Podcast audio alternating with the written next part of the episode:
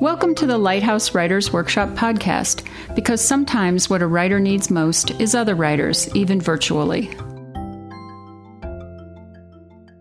Matthew Thomas's debut novel, We Are Not Ourselves, has been called a masterwork by author Joshua Ferris. Simon & Schuster's Jonathan Karp said, "Every publisher dreams of being able to herald a major American novel. For us, this is the one." Lighthouse welcomed Matthew Thomas for a day of teaching and sharing the story of his book. Listen as he reads from We Are Not Ourselves and answers questions about how it all came together. I'm Andrea Dupree, and I'm the program director here. And I don't know if you all have heard about the Lighthouse Book Project. Have you? Uh, interesting. Yeah. So these are these are people who who take the workshops, but they're also part of a program here engaged in writing a book in two years, writing and revising a book in two years.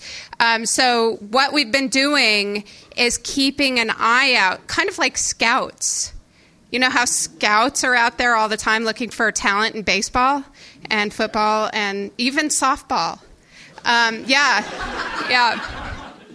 Um, we're out there looking for the people who have done the impossible in writing, which I feel like, you know, my, my sights might be different than yours, but finishing a book is is the impossible for me. And um, not only finishing a book, but publishing it and and then writing kind of a really kick-ass book, which is what Matt has done over 10 years and um, while holding a full-time job and raising what by all accounts are adorable twin children.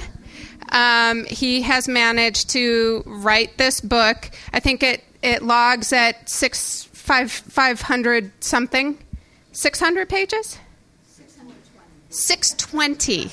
620 pages. Um, so we're impressed with that, and we wanted to celebrate that. And the book project specifically is bringing bringing people in here to to share secrets and tricks. Uh, and, and, hopefully he will do that. We have just learned that he is long listed for the Guardian Prize for the book first novel. And he just made the short list for the Center for Fiction's. Um, what's the name of the prize? That prize. That prize.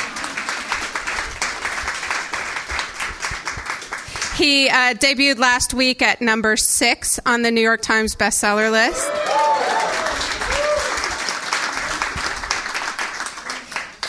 At our heart, we're capitalists, and that got the biggest that got the biggest applause.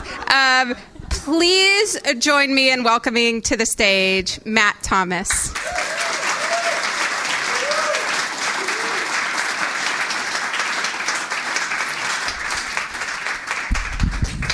Thank you so much for coming out. this has been easily my favorite stop so far on the little tour I'm on. Uh, you sure can, yeah. Everything here is on the record. Uh, the community here is really extraordinary. I had been told about it for a long time by Amanda Ray, a friend of mine who went to Irvine with me, and nothing has disappointed at all. In fact, I am overwhelmed by the level of discourse in the class we had earlier and the extraordinary sensitivity to reading. So, uh, thank you for inspiring me with that class. It was awesome. Um, thank you for being a cultural center here as well, doing everything you do for Denver. Um, I'm going to read two short sections because really the point is to get to the conversation. Nobody wants to hear anybody drone on for very long, so I'm going to read a couple of short things and then we can talk, and I will answer any questions anybody has.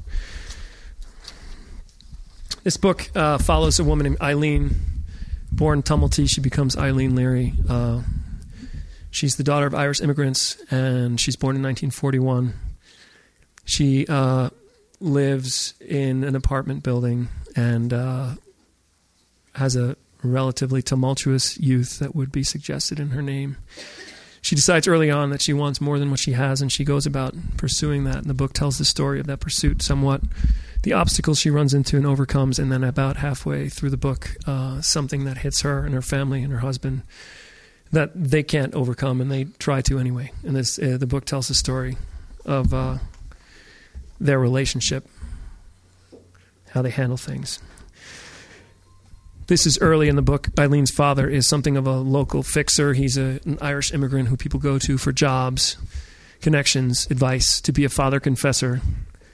He's a much respected man. He's a Schaefer beer truck driver. And uh, Eileen wants somebody eventually when she's an, an older girl who uh, wants more than that. But right now, she just sees the potency of her father in this context.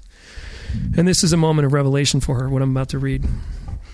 One day, her father took her to Jackson Heights, stopping at a huge cooperative apartment complex that spanned the width of a block and most of its length. They descended into the basement apartment of the super, one of her father's friends. From the kitchen, she looked up at the ground level through a set of steel bars. There was grass out there, blindingly green grass. She asked to go outside. Only as long as you don't step foot on that grass, her father's friend said. Not even the people who live here are allowed on it. They pay me good money to make sure it stays useless. He and her father shared a laugh she didn't understand.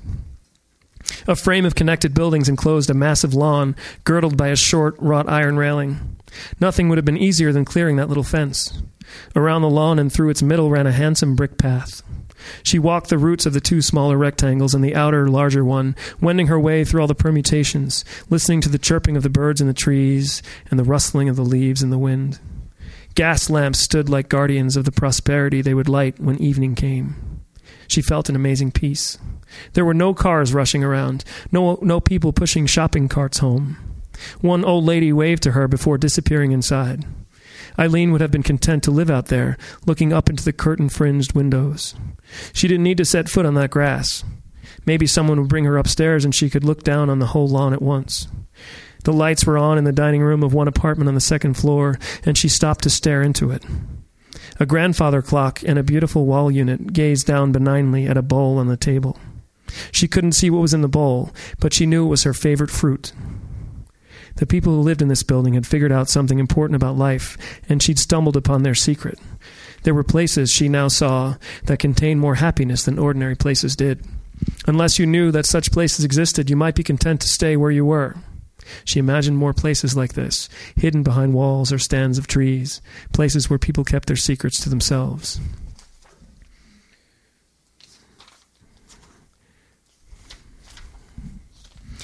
I had half a mind to read this section where Eileen's father teaches her how to drink effectively, and I thought, why not avoid the perception of a stereotype? So I will move along. Uh, he takes her in a very scholarly way through what there was to drink and what there was to avoid. Uh, okay. She meets Ed, who is different from the men around her. Uh, he's a research scientist. He's a brilliant guy. He's motivated by different things than uh, driving a Schaefer beer truck. And uh, he also frustrates her by not sharing her level of ambition in the specific way she is ambitious. She wants more, and she wants a, a, a, life that's kind of empirical and definable and successful in a certain way. And Ed is uh, resistant to uh, her her attitude, I think, because he he's a little bit more of an idealist. He also is sort of pig-headed in his own way in the way that he resists opportunities. So there's a complexity in the way they relate to each other. Um, this is later on after they're married. Eileen had been exposed to the windows in the city at Christmas time on display in stores by her mother, who took her there in the middle of a difficult alcoholic youth. Uh, uh, not Eileen's alcoholic youth, but her mother's alcoholic parenting. And uh, despite the uh, the you know the chaos at home, her mother found a way to take her to the windows, and it stuck with Eileen. In December of 1970, she headed to the city with Ed to see the window displays on Fifth Avenue. She was excited to see them, despite how corrosively ironic Ed had been about them the year before, when at one point in jeremiad he'd called them, quote, altars to consumer excess. She wasn't about to let his grousing spoil her enjoyment of a tradition she'd observed whenever she could since she'd gone first with her mother as an 11 year old. Ed refused to pay for a parking garage. It took them half an hour to find a spot, and they ended up on 25th and 7th, almost a mile from Lord and Taylor. He refused to let them take a cab, even though she was wearing high, uh, high heels and it was 20 degrees out, with a wind that whipped up the avenue. The sun was setting, and store gates were being pulled down as if in protest of the cold. The sidewalks of 7th Avenue were unusually empty. She noticed that most of the cabs that passed were occupied. As they neared the store, the sidewalks grew more crowded, the bells of the Salvation Army collectors jingling on each corner. They saw a pack gathered in front, which quickened her step and made Ed sigh and slow down. She had been delighting in the scene of a golden retriever pulling at the corner of a wrapped gift when Ed, who had been munching his way toward the bottom of a little bag of roasted nuts, broke the spell. These things seem here for the purpose of entertainment, he said, but really they're here to get you to come in and part with your money.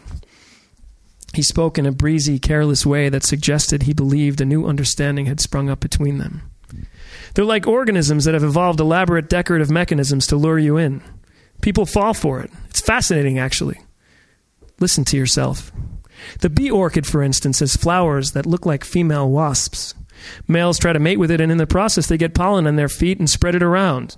It's not about the window, it's about pulling you into the store. It's about getting you to leave with something. She was attempting to concentrate on, on, the little animatronic girl whose hand was traveling slowly to cover her mouth, which had fallen open at the sight of Santa Claus's ebony boots disappearing up the chimney. It's a stupefying hypnotic loop. It puts you in a suggestible state. Do you have to be so heady about everything? Do you have to analyze everything to death? What's amazing is that they're exactly the same every year. That's an ignorant remark, she spat. They're not the same at all. They put a lot of work into these, months of planning. She wouldn't have minded his objections so much if he hadn't insisted on drawing her into a dialogue about them. Was it too much to ask to share a moment of joy? She looked around at other husbands. They didn't look any happier to be there, but they stood back dully, hands folded behind them, or scratching their noses. They couldn't have been as cleverly cruel about it as Ed if they'd tried. And the battling of tourists, he said, every year it gets worse. The jostling, the jockeying for position. They're descending on the imperial city for their bread and circuses. I wish we didn't have to do this. She started walking to the train. A couple passing in the other direction gave her curious looks, as though they could see the intensity of her disgust in her expression. She found herself unaccountably smiling at one man, giving him a manic sort of grin full of the slightly breathless ecstasy of being unmoored. And he returned it with a delighted blush. By the time she felt a tug on her elbow, she was at the next corner. Don't be hysterical, Ed said. I was just making a few observations. The world isn't a lab. Come on, he said. Let's go back and look. In his worn jacket with the frayed sleeve ends, he looked like a war veteran about to ask for change for the subway. You've ruined it. Don't say that. Listen, I can't help myself sometimes. I don't know what's wrong with me. I do, she said. You didn't have enough fun as a kid. He pulled her arm, but she wouldn't budge. She watched steam rise from a manhole cover and felt in her chest the rumbling of a passing bus. She was keenly aware of the limits of the physical world. She wanted to be in one of those scenes in the windows, frozen in time, in the faultless harmony of parts working in concert, fulfilling the plan of a guiding, designing hand. It would be lovely not to have to make every decision in life, to be part of a spectacle brought out once a year for the safest of seasons, and put to work amusing people who stared back in mute appreciation. The real world was so messy, the light imperfect, the paint chipped, the happiness only partial. One of these years, she said, we will come here and you will enjoy it and not make me feel miserable about it. I dream of that. Let's let that be this year, he said. Let's go back and look at those windows. Please, honey, let me make it up to you. It's too late, she said. It's never too late, he said. Don't say that. She hadn't been looking at him. Now she stopped to. Streams of people flowed past in either direction, rushing toward obscure destinations. This was her life right here, petty as it seemed at the moment, and this was the man she'd chosen to spend it with. He was holding his hat in his hand as if he'd taken it off for the purpose of beseeching her, and she saw that he would always have flaws, that he would always be a little too intense in his objections, a little too unbending when it came to the decadence of the world. She thought, we can't all wear a hair shirt all the time. But there he was, trying to pull her back to the scene he despised, and she saw that he couldn't live in a way other than the one he thought was right. And when he saw what the right thing was, like now, he cared about it as if it were the only thing that mattered. Everyone else around seemed as insubstantial as the air they moved through, the shopping bags they carried, the only things anchoring them to the ground. Did I tell you I love what you did with your hair? He said, and she let herself be mollified because she'd thought he hadn't noticed. She took his hand. They retraced their steps, the street about them thrumming with life. She saw that there was something perfect about the imperfection of her husband, her mortal, living husband with his excessive vigilance about the effects of capitalism and his unmistakable pair of bowed legs that she watched carry him forward. She kept her eyes on his shoes hitting the pavement and let him guide her wherever he was going.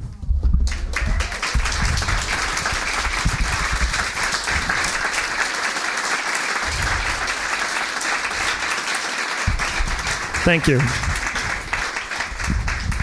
So, as I said, what I was excited to get to was the Q and A because this is this is the part that I think is fun, the conversation. If anybody has questions I can answer or things you'd like me to talk about, I'd love to. Yeah. Well, I understand that this was a long project, and so I wonder how how did you how did you stay with it and stay fresh and stay engaged? Uh, how did I stay with it? Um, well, idiocy on one level, uh, bullheadedness and piggishness, I guess. Uh, pigheadedness. I. How did I stay with it? Um, I just kept working at it. I had no publication record. I had no agent. I had um, no time. Uh, I was always tired. I spent a few years in a state of permanent dysfunctional sleep deprivation. Uh, I didn't have the assurance of, uh, you know, the confirmation of my labors at all. I didn't have ratification of them via an agent or any publications. So I was sort of insane. Uh, and most of the time, I was sure I wasn't writing anything worth a damn. It wasn't like I was sitting there thinking, wow, this is just awesome, and I can't wait to release this upon the world, the unsuspecting world. It was more like, I hope this doesn't totally suck. And I'm not going to show it to anyone because I know they're going to tell me how much it sucks. So I'm going to be my only reader for years and years. Uh, and then I just stopped. And uh, I got to the point, I guess, because I'd been working on it so long, where I didn't really think it was so bad anymore. And then it started to get okay, and then it started to get good, and then I could feel that it was a good book without feeling like it was, uh, you know, I was lying to myself or or feeling immodest because I had really stared in the face of how bad it was for a really long time, uh, and that was important. Yeah, that's only a partial answer. Uh, thank you, thank you. Yeah. I was writing another book. I put it aside because there's no time right now. I'm in the middle of a lot of publicity. Um, the process is different because I can't bring these other characters that came fully to life into this book, and I'm really pissed off about that. Um, I you know I have to reinvent the entire world. What happens? I think you know in partial answer to your question, how did I keep going?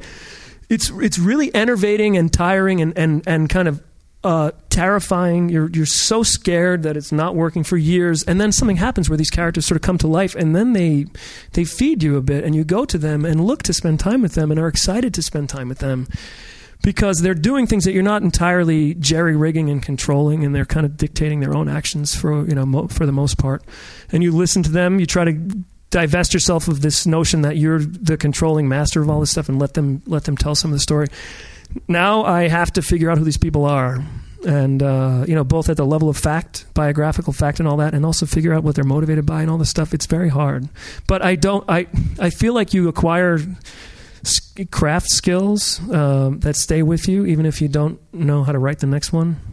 I remember Alice McDermott said to me once at grad school, uh, "Writing a book doesn't prepare you to write another one." And I was, I remember being like struck by the uh, the, the really dark truth in that uh, and I feel it now. But one thing you, you know, you you may you figured out a way to write like less, uh, you know, embarrassing dialogue. You know, you, you you do get the stuff that happens over time where you become a better writer and you import those those skills to the next book.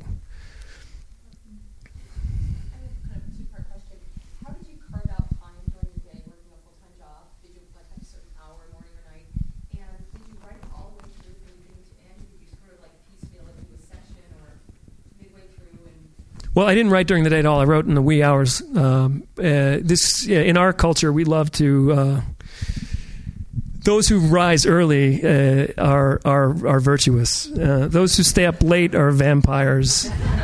Uh, you know, there's you feel like a like a skulking, immoral uh, embarrassment when you're up late. But I, you know, I would grade my papers. Uh, I could, you know, teaching and writing are both they're similar in the way that they don't ever leave you alone. They sort of hound you. You, you have these stack of papers. You're never free from them. I couldn't write with a clear head unless the papers were graded, so I would often just start writing at midnight. Uh, and then write till two in the morning or three in the morning and fall into bed and wake up to go teach. I taught at high school, so my first bell was eight seventeen. Totally, uh, you know, sadistic. But yeah, at night, late at night, and um, you had the other question was actually really good. What was the other one? Oh, I I hand wrote this book. Um, and I wrote it from largely from start to finish. Um, I would I would type, you know, I would write in these 70 page notebooks and let them pile up and then spend a month typing. And then that was a mode. Uh, first of all, I wrote by hand because it's a, it's it forces forward momentum. It's really hard to edit as you write by hand. And if you're frustrated by not finishing a draft, it's the best thing to do because you really can't stop and get rid of all those words. And two things happen: you you get moving and you also there's stuff that you get rid of in the white heat of composition that you think is just miserable. And you look at it later and you think that wasn't so terrible. And actually there's a nugget in that that had i just deleted it it would have disappeared into the ether uh, and that's you know uh, that actually writing by hand when you have a book that you're looking at you're thinking this is the book i'm writing. Look at these notebooks piling up. I'm actually writing a book. When you're typing your book it's this very spectral enterprise. You know i have like 400 files. Is this really a book? It's not a book. Uh, but when you're writing you get that feeling. And so and the process of entering those the handwritten pages is a form of editing because you know you you have all these pages to you don't want to type all these words. If you can get rid of some of them you will so you're paring it down you know it's very useful uh, yes a uh, a couple things. I, I, think uh, you know autobiographical impulses that drove me to it. Uh, my mother, my father, myself, certainly. Um, but the book really took off when it stopped being when it started to become a novel. Um, when you're writing in an autobiographical mode or even a semi-autobiographical mode, and you're wondering if people are going to assume certain characters or certain people, you try to protect everybody. You make everybody's motives pristine. If there's anybody that even looks like you at all, you start to make that person a living saint. Uh, and you know, I started when I when I was actually writing a novel, when it just became a novel. Uh, uh, I began to delight in kind of um, putting this character Connell through the ringer and making him make decisions I wouldn't have made, and you know have motivations I wouldn't have had, and just give up the fear. And once you give up the fear, then you actually the character comes to life as a person, and you can actually see it as a character because you have made the effort to make it a character, and you're not worried about that stuff anymore. But why I wanted to write this material? Uh, this woman, I mean, certainly my mother uh, inspired this woman, but I think as a kid, looking at my mother's colleagues and uh, people who my mother didn't know, but remembering when I was a kid looking at this generation of women and thinking, even as a kid, I thought this: these women are remaking the world. They're changing the civilization. They have uh, their positions of power in greater numbers than they ever had before. They're still managing to run homes because you know husbands aren't really that far along in helping out, and so uh, if you can write about a woman in that period of time and tell a bit of the story of America as it changed toward more of what we know now, it would be a useful story to tell. So. Um, I didn't set out to write uh, from a female protagonist perspective. Uh, it certainly wouldn't have been the first thing I would think because it's a degree of difficulty that's a little intimidating. But I tried to write it from other characters' perspective, the sons, even the fathers. I made the deliberate decision at some point to leave him out on purpose entirely. We'd never get his perspective because I thought if I did that, I could recreate for the reader some of the experience of the inscrutability of this consciousness from the outside. I don't want to say what he gets, but something happens to this man, and the unknowability of his thoughts is really important. So I wanted to leave him out. Anybody else? Yeah. Any issues as a teacher turning off the analytical part of your mind in order to engage with the imaginative? That's a great question. My God. Uh, yeah, for a long time, and then no. Yeah, I mean, yes, definitely. It was I was hamstrung by self consciousness, and you know the thing that's that kills a book is this notion that you have this sort of uh, architectural structure for ideas, and uh, everything is going to be built on that, the skeleton of that. the book became a real book when I just started getting into writing scenes. And uh, what's amazing about that is that you you have these ideas in the back of the mind. They become kind of unconscious. They get driven underground a little bit, and they come out in the scenes. It's not like you forget that you had intentions beyond the you know the really immediate domestic sphere. They find a way out. They push out. There's a pressure that they need to be released through some valve, and they come out in the scenes, and you end up writing about ideas even though you're not explicitly trying to in that scene. So, yeah, you have to shut the analytical part off, I think. And you have to have faith that the characters in the story will, will carry the day.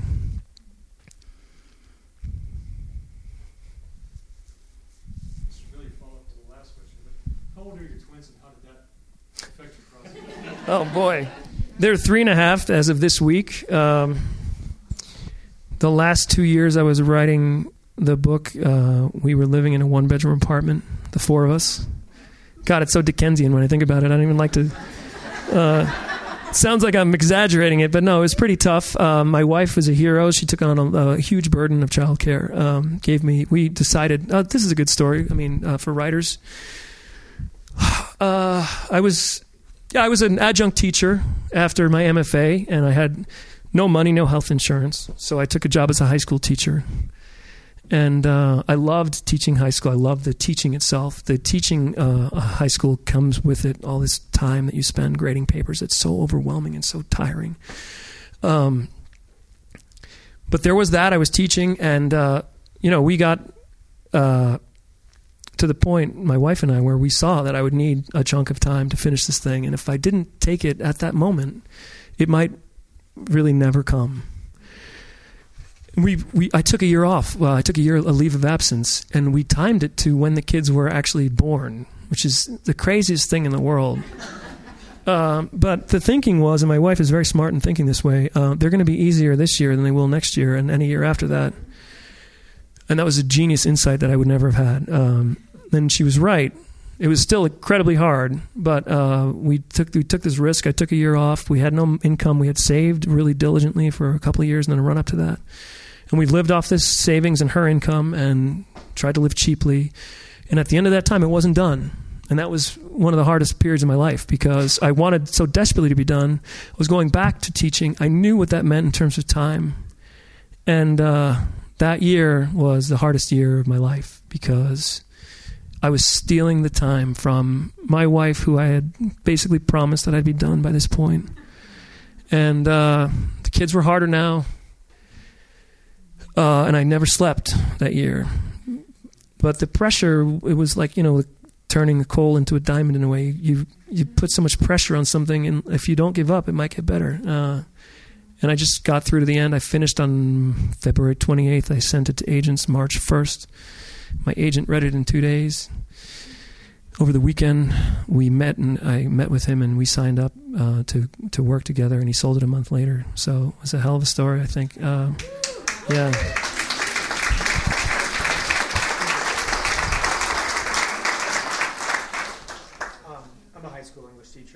I'm sorry. I'm sorry. No, no. I'm. yeah, this is a self-help group right now. I too, I too am a high school English teacher.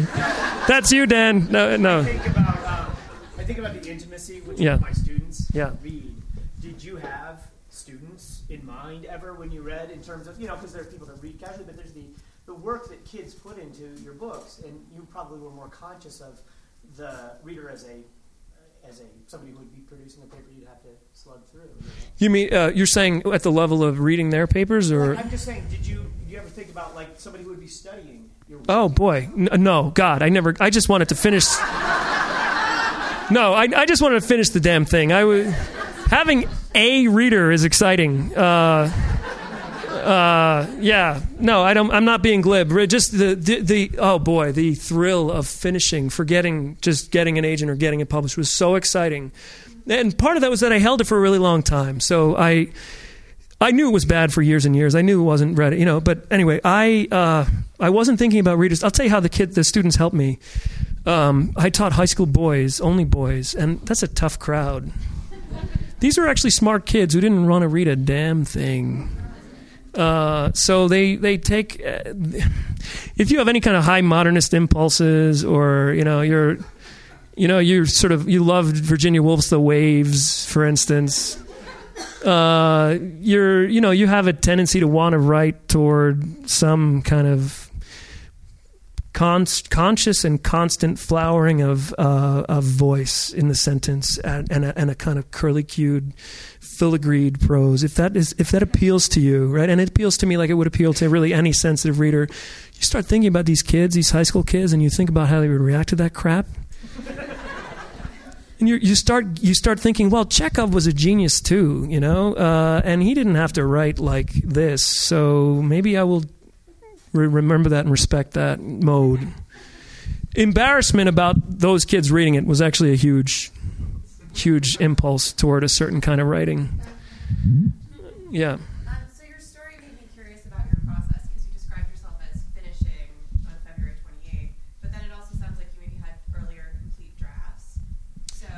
No, I think I had a. I came to a final draft that day. I wrote. I, I did write it pretty straight through. I didn't. I had an ending in mind half a decade before, and I just sort of dumbly plodded toward it. Uh, yeah, it sounds so totally underwhelming, but yes, no, I did not have a finished. I did not have a finished draft. I did not. No, no. Yeah, yeah. Oh, I considered it finished. Yeah, yeah, yeah. I mean, no, he had. Uh, actually, everybody told me to add my agent and then my editor after she bought it. Uh, I thought it was like Ahab at the wheel, basically. We sent out a 751 page manuscript in Word, and my agent, uh, my editor, asked me to add. Um, don't worry about length, please. If people talk about long books, and you know, don't write a long book. If it's a book that people want to get, they'll get it. I mean, it, there's no reason to get self conscious about that in a way that's self defeating. Um, I try to make it as short as I possibly could. I wrote the shortest book I could. uh, yes.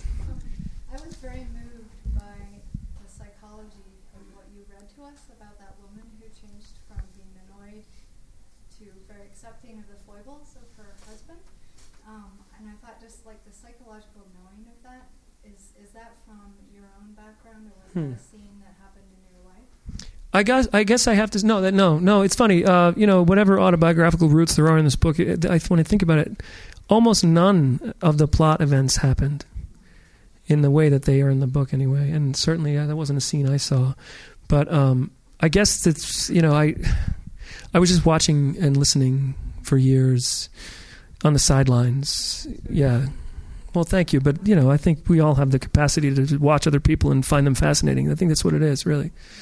Um, yeah. I, I want to push that question a little bit further because I was also really moved by that scene, and not that your answer wasn't satisfying. it's. It, I like the pushback, actually. It's,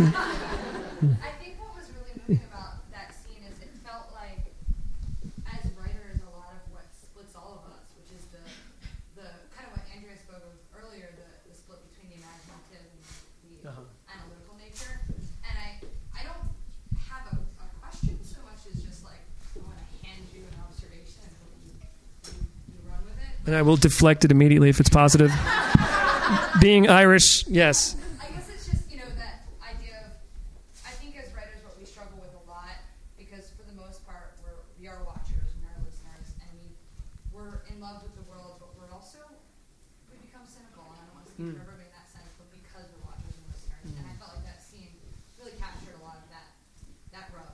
Mm. rub uh, well, look, it, it takes two in that scene. I mean, uh, uh, Ed could have been intransigent enough to just stand there and say, "This is crazy, absurd behavior," and I'm not moving. Um, it's a it's a duet, you know. Uh, maybe being married and being in a relationship, you know, uh, it helps. I don't know if I could have written that scene when I was younger. I, I feel like we put so much pressure on people to be young writers, and this Wunderkind model is so potent, and the obsession with being 25 and being done with your book. Writing is not chess or mathematics, it's a field in which you can actually succeed at a later age. And the benefit of not being 25 is that, well, we all know that the cerebral cortex is not fully formed until 25. You're not really, you're not actually fully a person yet. Um, why we would go to those people for any wisdom at all is sort of shocking. Um, but yeah, well, I mean, the the incursions of age and time and the sort of like the the the the ruin that time does to the body is balanced by a little bit of wisdom and perspective. You know, uh, that's that's the compensation for it. I think. Oh, this is great. You guys, I'm going to start backing up. yes.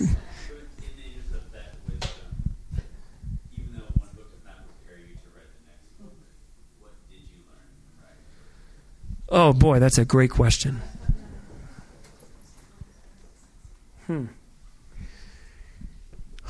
If you look at your first drafts, your first impulses in any scene, in any page, in any sentence, and you prosecute it as if it were a final work, you're doing yourself a terrible unkindness. Uh, you're actually you're being intellectually dishonest as well because other people aren't writing like that. Other people are working hard at revising things. I felt really bad about my work for a really long time, and I and I think the reason uh, that I did was because it wasn't mature work. And if you ask your work to be mature before it's mature, uh, you're in a state of cognitive dissonance in a way. I learned that work gets better over time. Uh, not all work, and, and sometimes you can work at something and it's not good, but you know, there's a kind of trajectory that is really useful to the working writer because you do actually see improvements. Uh, I learned also, as I tried to say in the, the New York Times uh, interview that I did, um, you uh, if you if you duck the really vital material in any scene, the scene dies you have to you have to I've learned that I had to uh, try not to blink and try I would I would in my apprenticeship I would write up to moments and just kind of write away from them you know and I would like write toward the climactic moment in the scene or the moment of emotional uh, potency or revelation and then just duck it. And then I just stuck in it. I stopped ducking and I just wrote through that stuff. I also learned that um, you can write your way through a scene that isn't working and then it starts working. And then the great thing about writing is that it's not actually acting. People don't have to see the bad stuff. you know, the amazing thing about writing is that the document at the end is all that matters. So you have this horse shit that nobody has to see. And it's it's the it's the best part of writing, I think. Uh, so you can write, you know, you can write 15 pages of Drek, and then there are these two pages that work at the tail end of that four hours, and then that's the only pages that have to exist in the book. It's kind of incredible, actually, when you think about it. It's like cheating. Yeah. Um, I don't want to push back or anything. I'd like to draw you in more. Okay. that particular comment, because uh, I'm hearing you talk about a lot of your professional experience. Yeah. What about on a personal level? Um, you seem to get emotional talking about your wife and the sacrifice mm-hmm. she made. How has this made you maybe a better person or hmm. more self-aware about who you hmm. are as a person? And do you think that'll influence your next writing?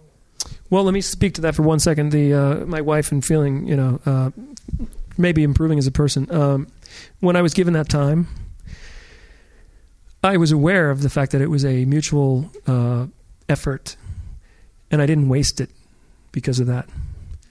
And uh, I worked my butt off because of that. Uh, had I been younger, I might have been more selfish about the way I used my time. I might have wasted more of it. I might have done whatever I wanted with that time. Uh, there wasn't a five minute period during that time when I wasn't working that I didn't feel bad about it, if that makes any sense. And that was very productive. Guilt can sometimes be really, really useful. Um, but uh, in terms of uh, like, I guess you know, you write a book and you learn some things over the course of writing it. You actually feel like you know people better. You might know yourself better. I don't think it's possible to write a book without. That, You know, everyone lately has been saying how empathy and reading are so interrelated. I think it's true for writing as well. You you you spend enough time. You're actually reading this book that you're writing effectively, if you think of it that way. You you can't help but be in a mode where you're trying to understand being alive more. Um, how could it be possible that you could come out the back end of that thing and not know a tiny bit more? Even if what you're knowing is that you really don't know a lot, you know, you still know something in knowing that. Uh, so yeah. So uh, Mario Puzo said he couldn't have written The Godfather without The Fortunate Pilgrim. Now your first book is much more commercially uh, successful, it appears, which I'm very glad to hear. But what is next in line for you, and what is your first book that will allow you to do the second book? Oh boy. Uh, It's uh, it's another family drama with uh, an uh, you know a kind of a character based situation, just like that. I'm not writing the waves, if anyone's wondering. Um, if you haven't read the waves, you have to read it. It's amazing, uh, but it's just it's like reading Djuna Barnes's Nightwood or something like that. You just have to you know go into a fever dream reading these books and not expect to understand anything. Um, I'm writing another family drama, a different kind of family entirely, um, different situation yeah, uh, what will this? I hope this book is the. You know, you always. I hope this book is the prelude to the next one, if that makes any sense.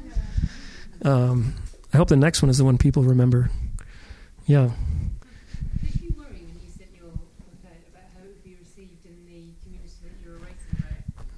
Oh, yeah. It's it's a great question. I no, I'll tell you why. No, my mother is amazing. Uh, she could, did I worry about the community I was writing about?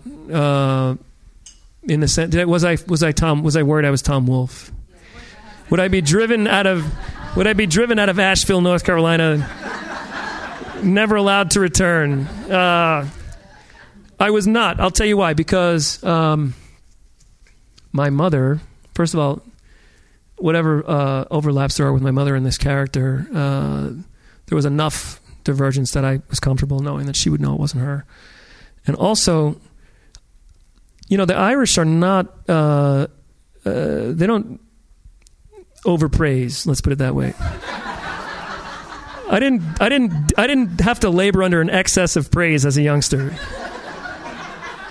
But I knew, because of the way the Irish are, that if I had done something to redeem my existence on the planet, like write a decent book that my mother would be able to take pride in that a kind of family pride in that. And so i knew that that would if it was a good book that it would redound to her credit. Maybe i hadn't become a priest or a politician but it was it was okay. It was a decent effort. Uh, so anyway yeah. Yes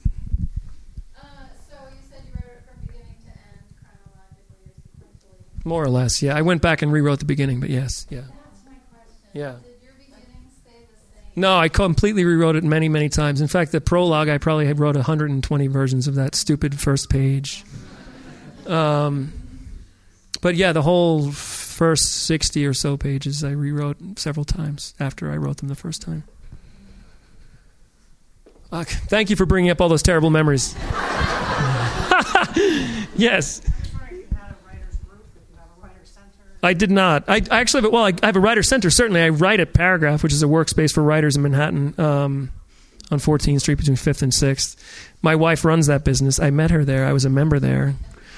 It's like the hair club for men. I'm also a client. Uh, but no, I did not have a group. Uh, I, again, I said this earlier in a different form. Why would I need a group? I knew how bad it was. You know, I mean just it's like just sort of setting yourself up for a flagellation to go to people. You, maybe you have to know what's. I mean, it, that's actually where teaching helped because I had this kind of honed critical consciousness, seeing all this miserably bad work all the time. You know, in my students, smart kids who didn't work at all. Like that's the thing, right? Uh, so I could, I could. My gift as a writer was to see what wasn't working, and that's incredibly useful because it helps you know you're not going down a peninsula uh, that you know will be a kind of death walk. If you see that it's not working, it's a known known, right? Uh, so it and, and it, it, so that when you think something is working, you're like, wow, this might actually be working because I see how shitty this other stuff is. Um, so no, I did not have a group at all. No, but not because I sort of hubristically thought I didn't need one. I I, I knew what they would be telling me already. Well, thank you guys very much for your time.